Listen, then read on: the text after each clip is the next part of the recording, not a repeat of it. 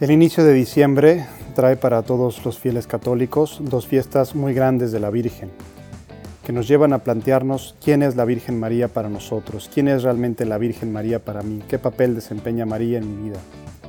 La primera fiesta, la Inmaculada Concepción, el 8 de diciembre, la segunda, Nuestra Señora de Guadalupe, el 12 de diciembre. Quizá nos pueda servir replantearnos el papel de la Virgen en nuestra vida y que tanto la queremos, considerando el significado de estas fiestas. El 8 de diciembre, en Inmaculada, nos recuerda que María fue concebida sin mancha del pecado original para ser la portadora de Jesús, para ser la que nos trajera la salvación al mundo, para que el demonio no tuviera ningún tipo de contacto ni de señoría sobre ella en ningún momento de su vida. En atención a la gloriosa misión que le había sido confiada, Dios la preservó del pecado original. Nos recuerda esta devoción que no puede haber ningún convenio entre Dios y el pecado. Precisamente para poder llevar ella la luz de Jesús al mundo, fue preservada del pecado. Y nosotros, que queremos tener amistad con Jesucristo, tenemos que reconocer que no puede haber un convenio entre el pecado y la gracia de Dios. Es decir, que así como ella fue preservada del pecado para realizar su misión, así nosotros, para realizar nuestra misión de, cristianos, debemos cortar decididamente con lo que ata nuestro corazón al pecado, porque el pecado supone una servidumbre muy dura, una servidumbre muy dura a Satanás. Y nos corresponde al pecado el establecer un reino que no es el reino de Dios en este mundo, sino el reino del príncipe de este mundo, del demonio. No hay, media, no hay medias tintas, no podemos mezclar el agua con el aceite. María fue preservada inmune de todo pecado porque quería estar llena de Dios. Nosotros, en la medida en que queremos llenar nuestro corazón y nuestra alma de Dios, tenemos que cortar lo que nos separa del pecado. Sabemos que no es fácil, y por eso acudimos a la intercesión de Nuestra Señora. Que María nos ayude a cortar decididamente lo que ata nuestro corazón al pecado. Que nos ayude a reconocer con valentía aquello que no nos lleva a Dios y que no lo dudemos. El pecado no nos va a dar felicidad. El pecado no nos va a dar alegría o si nos la da va a ser efímera. El pecado no nos va a llevar a la unión con Dios. Hay que reconocerlo con valentía porque a veces no es fácil. A veces uno se busca excusas, justificaciones, o sencillamente le resta importancia, se justifica, lo hacen todos, es normal, no le hago daño a nadie, etc. Nos damos cuenta que eso no es compatible con el reino de Dios, que Dios espera de nosotros una generosidad decidida para amar cada vez más a la Virgen, para amarlo más cada vez más a Él.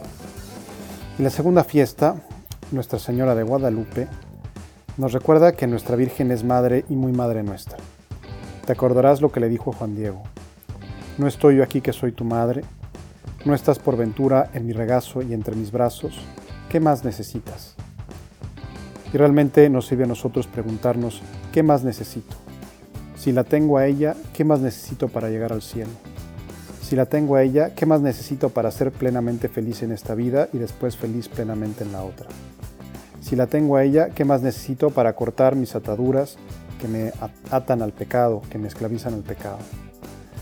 ¿Qué más necesitas? ¿Qué más has menester? Dicen otras traducciones. ¿Qué más necesitamos? Pues que consideremos eso, que estamos en el cruce de los brazos de María. Estamos en mi regazo y entre mis brazos, nos dice la Virgen.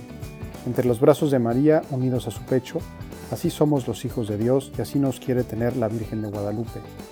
Nuestra Señora de la Guadalupe nos recuerda que la Virgen es madre y muy madre nuestra. Y entonces, en consecuencia, lo que espera de nosotros es amor, es cariño. ¿Qué quieren las madres? Cariño.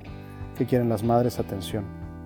Este año para nosotros los mexicanos será un poco triste, será doloroso, porque estará cerrada la Basílica de Guadalupe debido a la contingencia sanitaria del COVID. Y no podremos ir a saludarla físicamente con esa algarabía, esa explosión de piedad popular, esa manifestación masiva de cariño. A todos nos duele, a todos nos pesa. Pero todos nosotros podemos también darle lo más importante a la Virgen, que es nuestro corazón, nuestro afecto y sobre todo nuestra firme decisión de cortar decididamente todo lo que ata nuestro corazón al pecado.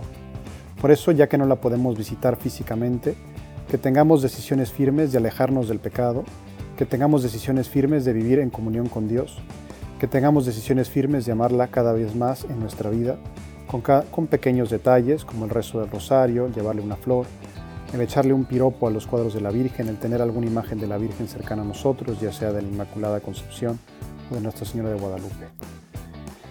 En cualquier caso, ojalá que este podcast nos sirva a todos para replantearme quién es la Virgen María para mí cuál es el mensaje que me transmite su vida y qué puedo hacer para tratarla más, para quererla mejor.